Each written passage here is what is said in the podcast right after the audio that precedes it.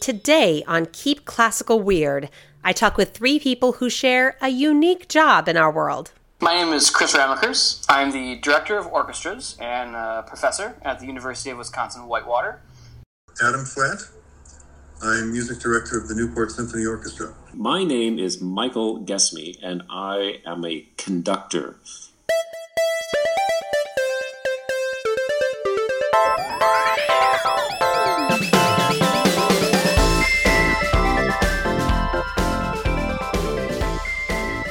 Welcome, friends, to episode two of Keep Classical Weird.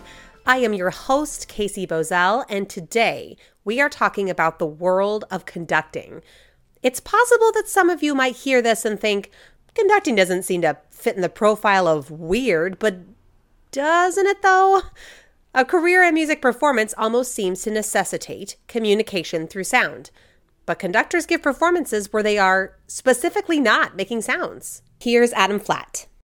It's making the music go by gestural communication with musicians who play the music. So the conductor doesn't make any sound, uh, but communicates uh, silently with the musicians in a way that unifies them in producing the, the music. Is that, I mean, is that like a, would you call that communication an actual sort of language on its own or? I think so. I think that conductors have a gestural language. There's a technique to it, of course, that conductors learn how to do and musicians learn how to read. And that's in combination with basic human body language and gestures that any human being anywhere in the world would understand means more or less or now or you. Uh, and so those things all in, com- in a very complex um, combination come together to form the, the gestural language of the conductor, for sure. Of course, conductors have to know what they're talking about when they speak such a language, which requires a ton of context. Here's Chris Ramakers. I think my job is to decide what the composer wanted when they wrote the music, and then to make that happen from the orchestra.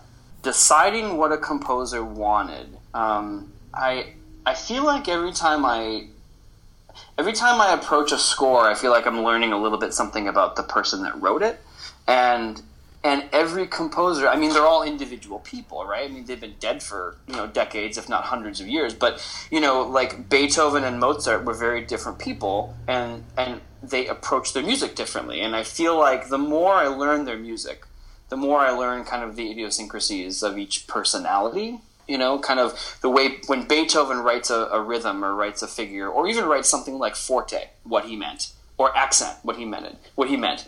Um, and then when mozart wrote accent that meant something a little bit different. And really sometimes a conductor's job is just to do their job. But what is that job? A list of needed skills for this job? Isn't that straightforward? Here's michael gesme it's very strange. Like when you look at a job posting, you say, "Here's, you know, we want you to be the orchestra conductor," and you look at all of the things that they want from you.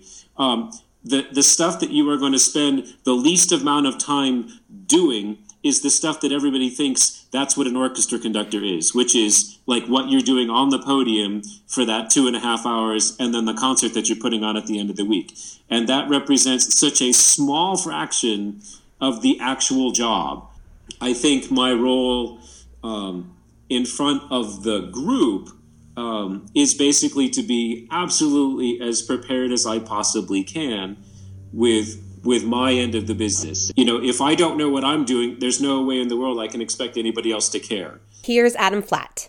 The thing is, you know, conducting, I think in the popular imagination is thought of as being very public and very kind of physical and aerobic. And the fact is that is just so far from the truth because it's really nine tenths solitary and sedentary. Where we're sitting at the table or at the piano, just just getting a grasp on these pieces. Preparedness is essential training for any good conductor. which got me thinking about education specifically. Chris Ramakers and I went to school together many years ago.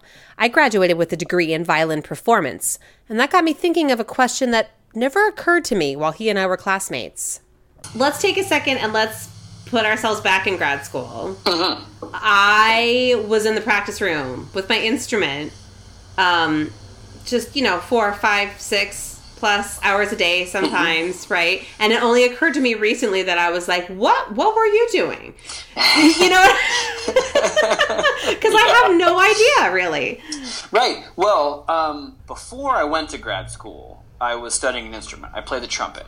And I had that same experience while I was studying the trumpet. I was practicing in the practice room for my lessons and passing juries and giving recitals, and it was all the same thing. So, you know, and I, and I think most conductors have that experience where they've played an instrument and they know they're in that mindset. So then, uh, that, so that's already part of the routine. When you and I met, and I was a conductor, I was doing the same thing, but I was spending all my time hunched over a score. Um, it's it, it's a it's it's funny. It's almost like um, there are elements of the practice room part of it where I, I had to be disciplined and I had to set a study schedule and make my plans the same way you do when you're um, in your violin practicing. But then it was an element of it's just grad school. I was studying all the time. Here's Michael Gesme. uh, watching rehearsals and taking those scores and studying those scores. I mean, that's what I did. You know, I'm sitting at home, literally in my silence or in my dorm room or whatever, just you you know, either listening to a recording or um, you know, just literally studying, doing chord analysis, doing what are the phrases? Is it four bar phrase, four bar phrase? Here's Adam Flatt. we train kind of intensively in being analysts and learning the score because everything we need in terms of effectiveness comes from deep and real knowledge of the score and so we we study a lot about that and, and a- analysis and inhabiting the mind space of the composer trying to understand what the composer was uh, setting out to do, and in the case of a masterpiece, why the piece had to be exactly the way it was and was inevitable in its in its outcome, and learning a great deal about repertoire, the cultural uh, sort of context that a piece of art emerges from, and how the composer lived in that context, and what the composer was was really attempting to do I wanted to know how my guests got into conducting in the first place, and it was fascinating. All three had kind of an aha moment where they realized it's what they really wanted to do. They were all more or less specific moments, but Adam Flatt's was very specific. I started out with violin at age five, and I was pretty good, you know, and loved it and everything. And then at, you know, I must have been 12, and I went to my neighborhood public middle school there in Sacramento, California, which had a, a wonderful, very strong orchestra program. I can actually remember that day, the first day, sitting down with these kids, you know, most of whom were older, eighth graders or ninth graders, older than me, sitting down in this orchestra, very good group of kids, big group. And we, the, the piece was the Rosamunde Overture by Schubert. Oh. And just like thunder, I was thunderstruck.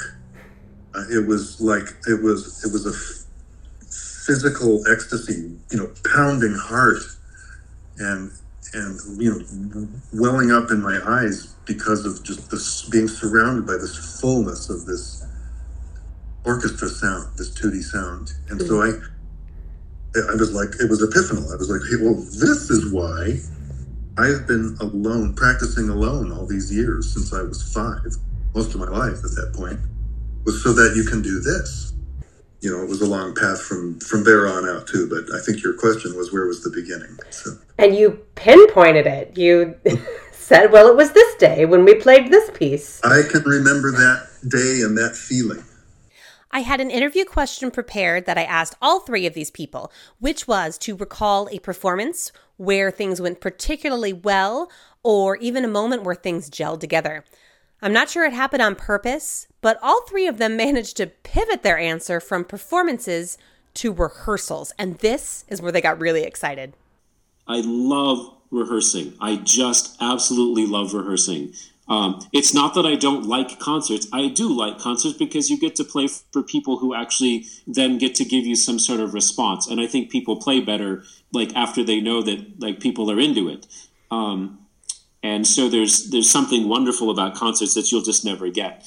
Um, but I I just adore the process. How do you pull this apart and put it back together again so that it actually starts to make sense? Um, and so when after I've done that and put it back together, and all of a sudden something happens, and then I get a little bit more from this and this. That's like those are those are the that's the those are the moments that I that are like my secret little fun. In a rehearsal, I think everything is very uh, like micro. It's very local. Play this note shorter. Do this up bow. Trumpets play louder here. Clarinets more accent. Whatever. But then in an actual performance, it comes down to stay together, play in tempo, and make sure that we all arrive in this crescendo at the same you know the same way. Um, and so to switch from that micro to macro is a really neat thing to see. The preparation process or trajectory is that is really different for the conductor and for the instrumentalist. The, con- the, the instrumentalists know they have four rehearsals or whatever it is going to be to approach a point of feeling comfortable and ready to perform together. And the conductor has to be kind of most most on top of things at the very beginning of the process.